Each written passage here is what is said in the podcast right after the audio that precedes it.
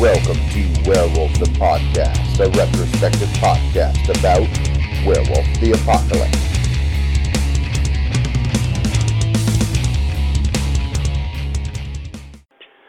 Hello, folks. Have you ever wished you could have an easy way to find gameplay videos and podcasts, or just media in general that deals with your favorite White Wolf role playing games? Or have you ever wished you could find a forum to share gameplay that you have recorded, one which wouldn't be drowned out by random posts and discussion, so that your media could get the attention you want? Well, we have the answer for you in a Facebook group we run called White Wolf RPGs Gameplay and Media. The group is specifically ran with the sole intent of it being a one-stop shop for people to view or share media involving the games we all love. We take thorough steps to ensure the page does not become cluttered and is easy to traverse. We are currently over 1,000 members strong, and we are continuing to rapidly grow with new media being shared every day. Stop on by. We hope to see you there.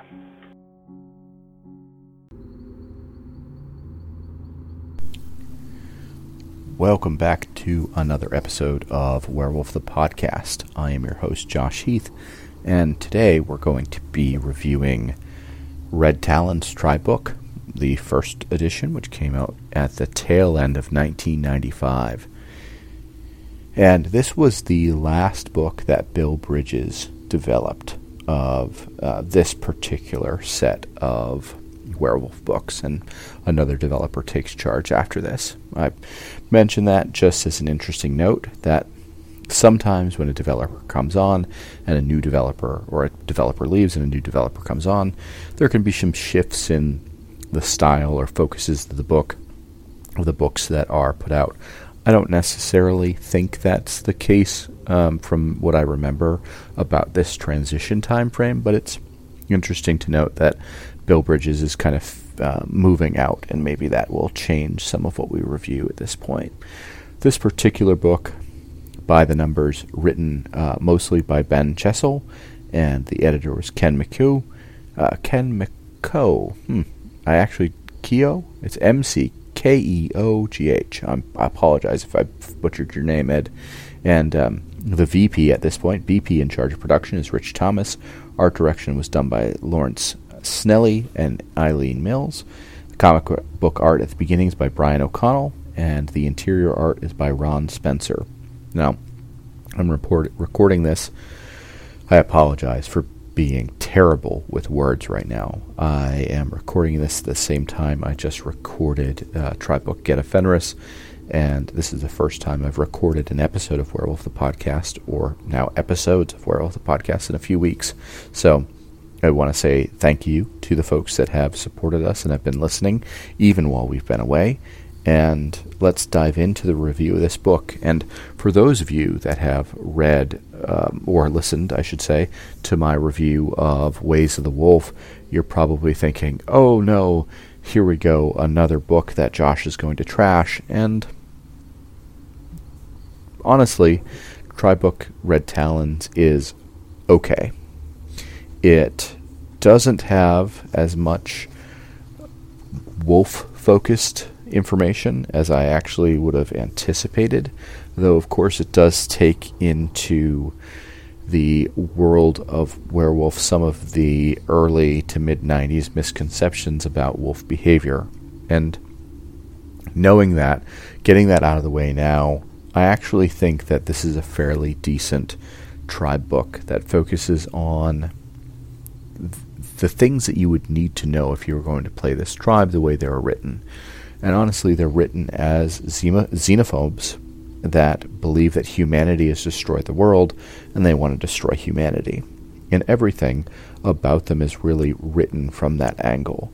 You know, the first stories in here about the Red Talons and how they became a particular tribe of Garou is about becoming human. It's about these pair of Garou becoming human and in doing so, you know, when they shift into Homid form, it ruining them effectively.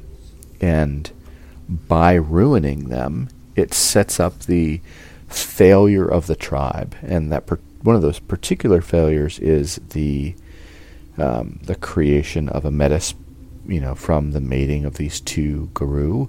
and that's one of those things that is like if you're a black and white sort of tribe that views these things as horrible, committing a sin, committing any like tran- transgression against the litany would be a cut and dry. That's a bad thing, period. And yet, it sets the stage for this tribe. It sets the stage for the fact that they are rage filled monsters, worse than the rest of the Garou, that want to destroy all of humanity, that think the Homid-born are weak and wrong and broken, and yet at the heart of the tribe is a sense of hypocrisy, in a sense of, yes, we want to destroy the world and all of humanity is horrible, but we're just as bad in a lot of ways as a tribe that the Red Talons are really still Garou. They're really still part human, and they really still have all of those horrible elements that humanity can bring to this sort of conversation. And in some ways, they exemplify it. And it's good to note that if there was a tribe that was next to fall to the worm, it could be argued that it would be the Red Talons, and it's been argued in a few books at different times. But the Red Talons truly have this. They have the same sort of zealous attitude toward war that the White Howlers had before they danced the spiral. And I think if you were to tell a story where humanity would be put in check if the Red Talons as a tribe were to do X, Y, and Z. And of course, X, Y, and Z is a setup for them being pulled down and to the worm's service. I really think the Red Talons would fall hook, line, and sinker for that. They have fallen for getting involved in the wars of rage and attacking, you know, the other changers that didn't deserve to be attacked. They've been tricked into these things consistently and they've been thoroughly indoctrinated into this idea that anything that walks on two legs is evil. You just have to give them a push. You just have to give them the right push for them to think, oh, this is the right path towards success, and really, it's just a path of damnation for them. And the book, as it's laid out, you know, the different chapters, tells you little bits of what you might consider history of the Red Talons. It's more like a mythic understanding of why the tribe exists the way it does. You get a little bit of information on wolves and things like that in chapter 2 but it's very limited just enough to like go okay i understand the concepts the conceits that i'm being told here and as should be fairly obvious, this is the smallest tribe of Garou in the Garou Nation, and they have the the fewest camps. With those camps being the Lodge of the Predator Kings, which are pretty much let's set up the Impergium, let's destroy humanity, um, and most of the tribe is a member of that camp. The other camps are the Warders of the Land, who focus more on like, okay, we have to protect the wilderness and the wild, and that makes sense. You know, there have to be some wolves that are just like, nope, this is my home. I need to protect it. I don't care about all of that other stuff that's going on outside of here. There's also um, Whelp's Compromise, which should tell you exactly how the rest of the Red Talons feel about them. And that's this idea that, oh no, not every Homid needs to be destroyed. And just having that view makes them questionable for the large majority of this tribe. The oddest thing for me has always been that instead of a great wolf sort of spirit figure for the Red Talons to follow, that they follow Griffin. And I'm going to read this straight out of this book about this is why Griffin is their totem. You call him Griffin and maybe he once was. To you, he is a beast of legend. from the myths of human heroes.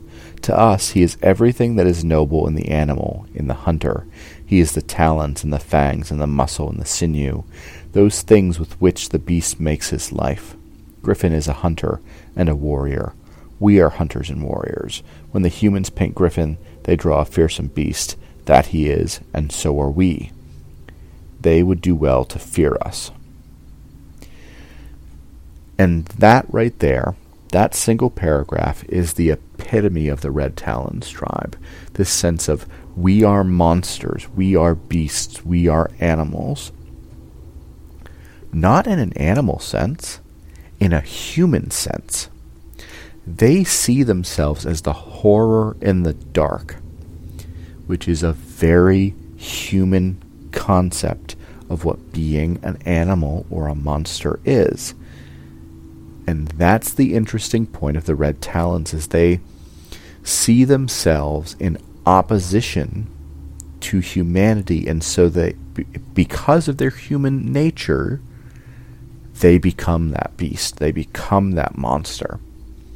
And they are that boogeyman that's stalking humanity and trying to destroy it. And i absolutely believe it is because of the human of the Homid intelligence within the tribe that that is why they focus on that so much. And they focus on being the horror because of that. And i'm sure other folks might disagree with me but that's always been my take. And it got reinforced very much by reading this book is that the red talons are such utter hypocrites because they shun their human halves and by doing so focus on being monsters, which is a human concept.